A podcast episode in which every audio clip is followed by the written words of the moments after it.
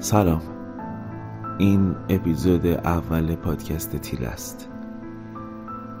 اپیزود اول، اما زمان زیادی از تلاش ما برای تهیه اپیزودهای مختلف این پادکست میگذره.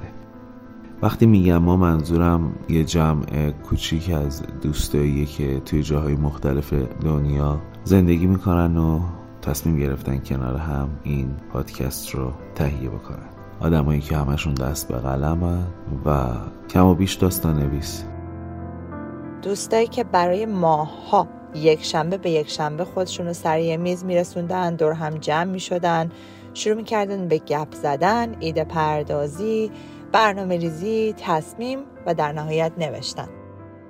بعد از کلی گپ زدن و جلسه قرار شد تیله باشیم. حالا اینکه چجوری اسممون شد تیله رو تو اپیزودهای بعدی که قبل تر ضبط شده و قرار بود زودتر پخش بشه میشنوید. یه جورایی ما داریم برعکس حرکت میکنیم، یعنی از آخر به اول به واسطه شرایطی که پیش آمد. بلافاصله بعد از انتخاب اسم شروع کردیم به ضبط اپیزود صفر که اپیزود معرفی بود، اپیزود یک که اپیزود تهران بود.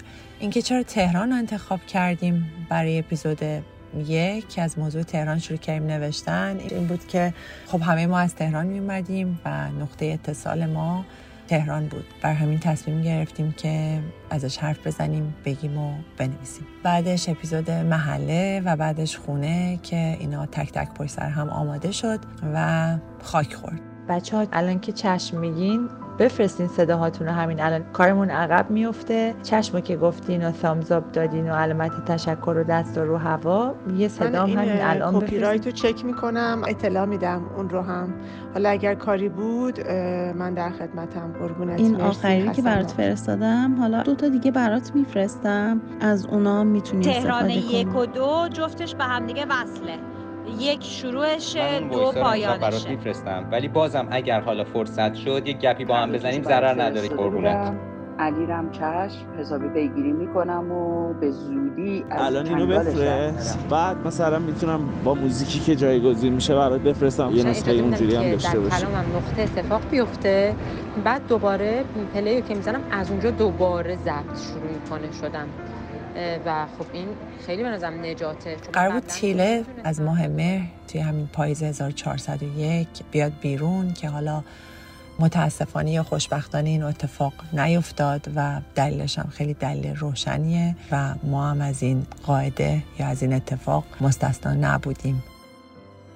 خلاصه ارتباط اعضای گروه که هر کدومشون یه گوشه دنیا بودن با همدیگه خیلی سخت شده بود.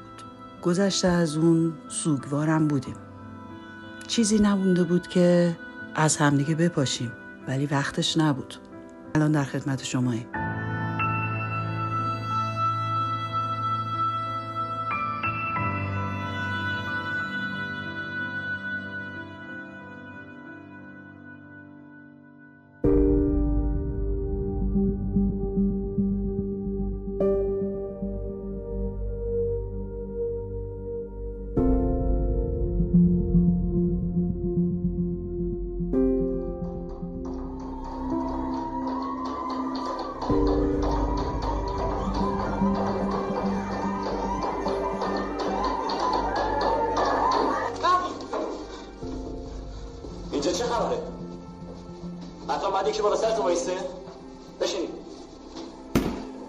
آقا اجازه، من و همکلاسی هایم از روزهای خنده ممنوع میاییم، از روزهای شادی پلم، از همان قدیم هایی که همه حرفش را میزنند.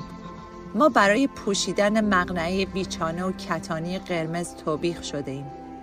دم موهای خرمایی بلندمان را که از زیر مقنعه روی کمرمان میریخت در مدرسه چیدن تا ادب شویم و یاد بگیریم عفت را درست هجی کنیم. ما را از آویزان شدن از تار موهایمان ترساندند، مهر جهنمی بر پیشانیمان کوبیدند. ما کیوسک‌های زرد رنگ تلفن را که سکه‌های دوزاری و پنجزاری من را قورت می‌داد و فقط زبان مشت را می‌فهمید خوب می‌شناسیم. مزه عشق‌های دزدکی را در همان باجه‌ها و مسیر مدرسه به خانه چشیدیم. همیشه یک نفر بود که با سکه محکم به شیشه بکوبد و بگوید الله اکبر، عمومی خانم بجم، مال دل دادن قلوه گرفتن که نیست. ما صبوریم آقا، عادت داریم به بریده شدن مکالمه های عاشقانه من با قیچی شما، به نصف و نیمه ماندن و بی سرانجامی، به ترک و بلا تکلیفی عاشقانه های من و هزار و یک حرف نگفته. گل سنگم، گل سنگم،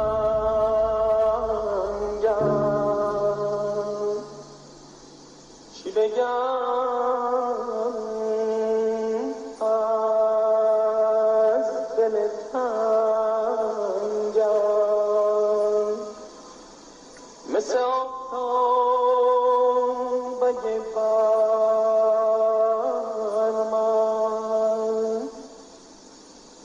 بی سردم و بیرنگم.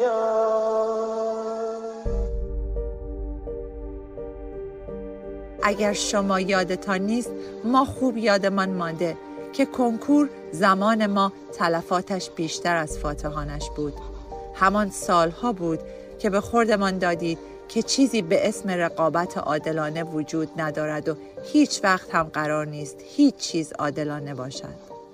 آقا اجازه، من و همکلاسی هایم هنر دوست بودیم. داستان می‌خواندیم، ساز می‌زدیم و می‌رقصیدیم و برایش تنبیه و توبیخ می‌شدیم. عذرمان را می‌خواستند. ما با افتخار اعتراف می‌کنیم که چندین بار از دیوار مدرسه پایین پریدیم، فرار کردیم، سینما رفتیم و زیر درخت‌های زیتون بادکنک سفید و بچه‌های آسمان را با اشتیاق در سالن‌های سینما تماشا کردیم و لذت بردیم. بس من ما گم کردم. مطمئنی؟ بله. از این هست؟ آره، مال خودم. بده. دیگه مال منه. چرا به ما گفتید هنر و ادبیات مال بچه تنبل هاست؟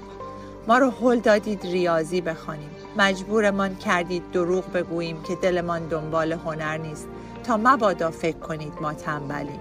قرار این بود که ما دکتر یا مهندس شویم و با پرستیژ به خلق الله خدمت کنیم. آقا اجازه، ما تاریخ معاصر تجدید شدیم و شهریور امتحان دادیم و هفت گرفتیم و تک ماده کردیم، چون از دروغ بیزار بودیم. ما عاشق فوتبال بودیم، عاشق استادیوم، عاشق شادی کردن و جشن گرفتن بعد از برد. ولی دختر بودیم آقا و همین یک قلم بس بود برای محرومیت. ایران، فقط ایران! عالی!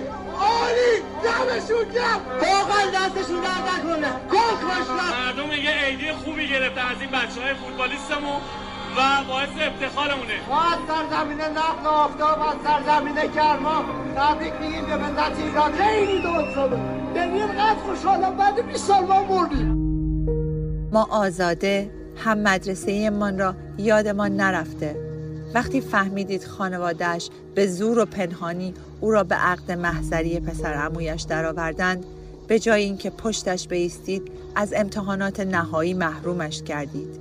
سه ماه بعد که کنکور داد و قبول شد، چون دیپلم نداشت از دانشگاه و تحصیل محروم شد و سال بعدش که مادر شد، خانواده همسرش به جرم مادری از تحصیل محرومش کردند.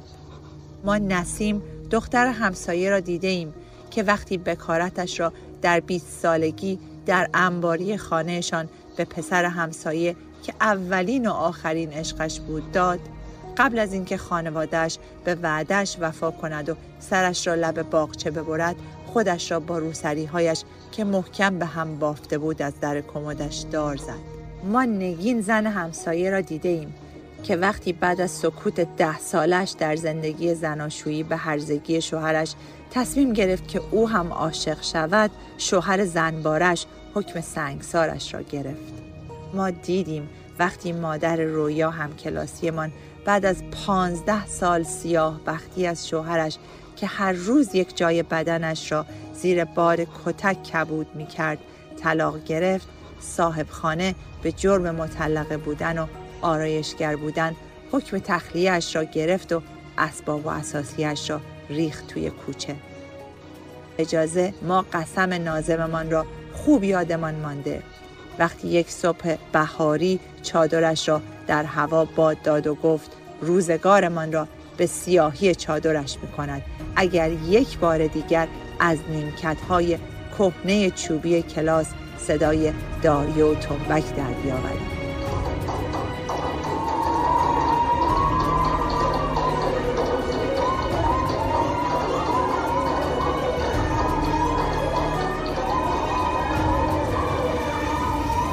ما هرگز خانم کلانترپور دبیر بینش اسلامی را فراموش نمی کنیم، چون بشارت داده بود که در آن دنیا در گلویمان سرب داغ می ریزند. چون آواز می خواندیم و صدایمان را آقای عبدی سرایدار نامحرم مدرسه می شنید. آقا ما یادمان نرفته که چطور به کلاس‌های درسمان وقت و بی وقت یورش می بردید و کیف‌هایمان را می گشتید. بامداد خمارمان را مصادره می کردید، مادر و پدرمان را احضار و ما را به جرم مطالعه آزاد بی آبرو. آقا اجازه، این مستندی که از آن سالها در ذهن ما ساختید چیزی نیست که لب تاقچه عادت از یاد من و ما برود. آقا ما تعهد دادیم، امضا کردیم، در دفترتان انگشت زدیم که آدم باشیم.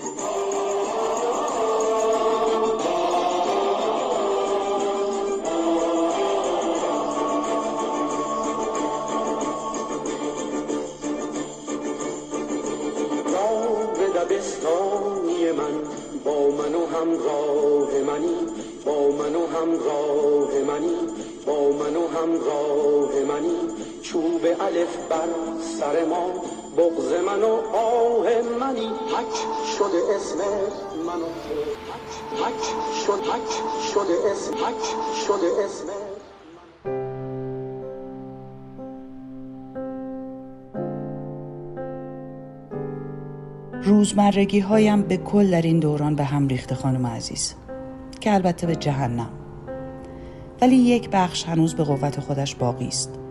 غذا دادن به گربه های اندرونی و بیرونی، اولین نخ سیگار روز همراه با یک فنجان قهوه، برنامه‌ای منظم تا تلختر کنم کام تلخ روزانه را. می نشینم روی صندلی یخ کرده حیات خلوت، سیگار را می گیرانم و دست به دامن فیلتر شکنها می شدم تا بالاخره یکیشان از راه روی تنگ و تاریک به دره سیاه خبرها هلم بدهد. راه که باز می شود پشتم را صاف می گیرم و نفس را حبس سینه می کنم و آماده می شوم برای مرثیه هایی که یکی پس از دیگری روی صفحه بالا می آیند. اسمش را انتخاب می کنم، همانی که نمی شناسمش، ولی خوب می دانم که ته تاریک ترین راه روی زندگیش گیر کرده، راه روی سرد، خاکستری، ناشناس و پر از دلهوره، ولی هیچ لحظهش نه زبان گرفت نه ذکر مصیبت کرد. من که تنها یک مصیبت بالاتر از زندانی شدن دو فرزند می شناسم. بگذاریم. از بس وقت و بی وقت وقایع نگاری های بحرانش را خواندم و عکس های قدیم و جدیدش را بارها و بارها تماشا کردم. پست های روزانهش معمولاً میان چند صفحه اول بالا می آید. عجیب شهوت زندگی دارد. از همانهایی است که در تلخ ترین روزهایش بعد از بوییدن بالشت بچه ها خوشمزه ترین سوپ را بار می گذارد. در پر اضطراب ترین مسیرهای زندگیش زیباترین فریمهایش را عکاسی می کند. دو ماهی می شود که صبح به صبح اضطرابش را سر می کشم. جمله هایش را رمز برداری می کنم و میان نثر پر از ایما و اشارهش دنبال رایحه‌ای ریز از آزادی می گردم.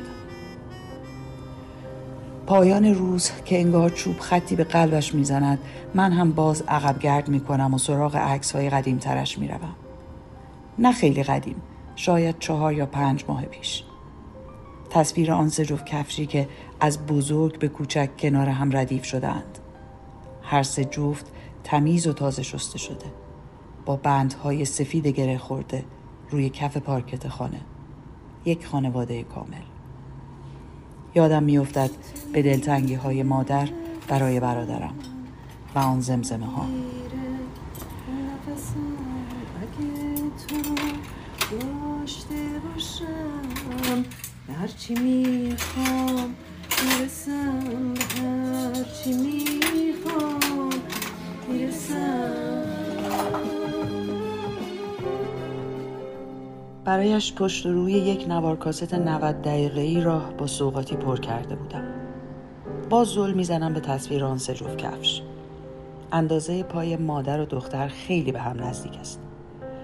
شاید یک شماره یا نیم شماره یکیشان بزرگتر است. حتما روزهایی بوده که هر سه همین کفش‌ها رو می‌پوشیدند و با هم خرید یا کافه می‌رفتند. روی پنجه پای راست جفت وسطی لکه‌ای سیاه افتاده. ماتم می‌برد به آن لکه سیاه. بلش کن مامان، چقدر سابیدیش الان سوراخ میشه که پاک نمیشه لاکردار. دلش تنگ شده بود. دلش تنگ شده بود برای روزهایی که باید سراغ لباسهایش را از دخترک می‌گرفت. جوراب شلواری گلدار و نیم چکمه سیاه‌های منو تو برداشتی باز بی اجازه؟ قند توی دلش آب شده بود. حداقل بهم بگو مامی جان. دلش تنگ شده بود که از پسرک بخواهد برایش یک فنجان چای بریزد، با وجود اینکه اصلاً هوس چای نداشت. هوس گپ زدن با پسرک را داشت. اون پیاله نقل رو هم بیار سر رات. از فشاری که به فکم آوردم به خودم میایم. وارد ماه سوم شدند. شصت روز تمام. بین راهروهای خاکستری. یک روز راهروها را مثل روز قبل راه نرفته. یک روز ضربان قلبش مثل روز قبل نبوده. روی نیمکت‌های آهنی و سرد کنار این راهروها چند بار اولین زمین خوردنشان را به یاد آورده. چند بار پیش خودش فکر کرده دخترش پشت کدام دیوار و کنار راهرو روی زمین خوابیده. چند بار یک جفت جوراب سوراخ پسر را در ذهن برایش رفو کرده. چند بار اسمهایشان را روی صفحه موبایل نگاه کرده. هر شب چند بار تا صبح از صدای بچه ها که صدایش میزنن از خواب پریده. مامان، مامی، مادر. پس کی کی زندگیت مثل قبل میشه؟ پس کی مینویسی امشب دختره قراره تو تخت من بخوابه؟ پس کی مینویسی امروز صدای آواز خوندن پسره تو خونه پیچید؟ کی خبر میدی امروز همبندی ها برای پسر رنگ گرفته بودن که بری دیگه بر نگردی، بری دیگه بر نگردی. دیشب خواب عجیبی دیدم خانم عزیز. یک دسته مو لای انگشتای دستم پیچیده بود. یک دسته موی سرنگ، سبز و سفید و قرمز. از خواب که بیدار شدم پیچیده بودی به من، به تمام وجودم. به فال نیک گرفتم این خواب را. چند ساعت بعد در تمام گروه ها خبر آزادیشان را پخش کردم. مثل خودش، مثل یک شیرزن که در تلخ ترین روزش نوشت با کلمه ها نور پخش کنیم به جای تاریکی.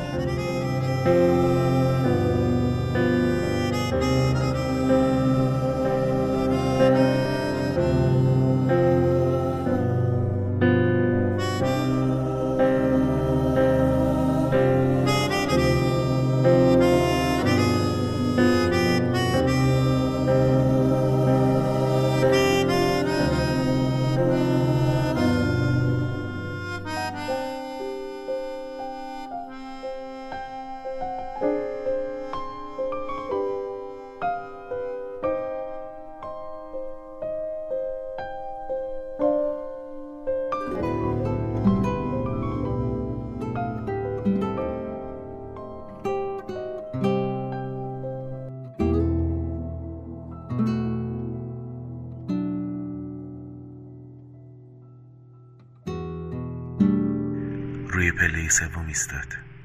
با خود فکر کرد آیا این ارتفاع فرصت کافی به او می‌دهد تا به نیروی گرانش غلبه کند. یک پله بالاتر رفت.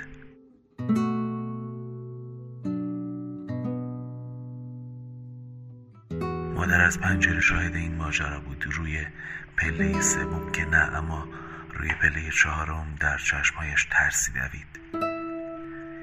پنجره را باز کرد و داد زد یلدا حواست باشه ها. یلدکی غرق تمرکز برای پرواز بود. نگام به خودش آمد، سرش رو به سمت پنجره چرخاند و گفت خیالت راحت. یک پله بالاتر رفت. نمیتوانست به مادرش حقیقت رو بگوید، اما خودش مطمئن بود که توانسته راز پرواز رو یاد بگیرد. یک پله دیگر بالا رفت. نمیخواست توجه کسی رو جلب کند، اما مشکل اینجا بود که مادر یک لحظه هم از یلدا چشم بر نمی داشت و این تنها پله‌ای بود که یلدا می توانست از آن بالا برود. اصلا این تنها ارتفاع قابل قبول برای شروع پرواز بود که یلدا به آن دسترسی داشت. مادر با دیدن تصویر پشت کرده یلدا به مسیر بالا رفت پله ها و سر پایین یلدا در حالی که پله دیگری رو بالا می رفت یاد روزی افتاد که فهمید یلدا رو در شکم دارد. حالا بعد از گذشته این همه سال و زندگی در اینجا که حتی نمیدانست کجاست، یلدا داشت پله ها رو عقب عقب بالا می رفت. آن سال وقتی فهمید باردار است که دیگر دیر شده بود. اوایل فکر می کرد آن تهوع‌ها و آن دلپیچه ها نتیجه فشارهایی است که تحمل می کند، اما شمسی خانم که در این امور دستی براتش داشت همان روزها این را از رنگ چشم ها و پوستش فهمیده بود. پوستی که تا آن زمان زیر آفتاب سوزان زمین کشاورزی پدرش مثل پوست زنی میان سال شده بود و او را که بیشتر از بیست و دو سال نداشت شبیه زنی که شکم چندمش باشد می نمایند. سالی که خشکی زمین پدر از کار بیکارشان کرد آنها را راهی خیابان، خیابانی که کودکیش در رفتن به مدرسه و بعدها رفتن به بازار شهر در آن گذشته بود، بیان که بداند بزرگترین تصمیم‌های زندگیش را در آن می‌گیرد. مهم مثل اسماعیل پدر یلدا، مهم اما کوتاه، کوتاه اما عمیق. اثرش روی پله هفتم ایستاده بود. فریاد بیا پایین پشت لبهایش بیقراری میکرد. همان جمله‌ای که در آن خیابان اولین بهانه برای همصحبتی با اسماعیل شده بود، جوانی که از شهری دور برای تحصیل آمده بود و زودتر از مدرک تحصیلی عقدنامه را امضا کرد. درست شب یلدای همان سال، در میان آن همه بلوا. اسماعیل اولین بار او را وقتی از دیوار بالا رفته بود و روی دیوار چیزی می نوشت دیده بود. میخواست دست کسی به آن نرسد. اسماعیل در آن خیابان او را دید و در آن خیابان با او خداحافظی کرد. کوتاه، حتی کوتاه‌تر از یک خداحافظی معمولی. درست یک ماه بعد از شب یلدایی که به او قول داده بود همیشه کنارش میماند. پله هشتم دیگر صدایش رو در آورد. از پشت پنجره سلول او تا پای پله ها باید دالان بلندی را پشت سر میگذاشت. از راهروی بند میگذشت و به آن پله های زنگ زده میرسید. پله هایی که مثل او زمان رو در خود ذخیره کرده بودند و حالا جلوی چشمش قرار داده بودند. پله هایی که طبقات رو به هم میرساند و در انتها به همه بندها و بندگان مشرف بود. دختر ناگهان چرخید و به بالا دوید. همزمان او هم شروع به دویدن کرد. تا پنجره ها فرصت میدادند با چشم دخترش رو میپایید و سرعتش رو تخمین میزد و با پا تا جان داشت میدوید. با تمام شدن چشم اندازش از پله ها شروع به جیغ زدن کرد، جیغ هایی که تمام این سالها زیر شکنجه هم از اون نشنیده بودند. به محض رسیدن پای پله دختر رو دید که میان زمین و هوا معلق است و با لبخند او را تماشا می کند.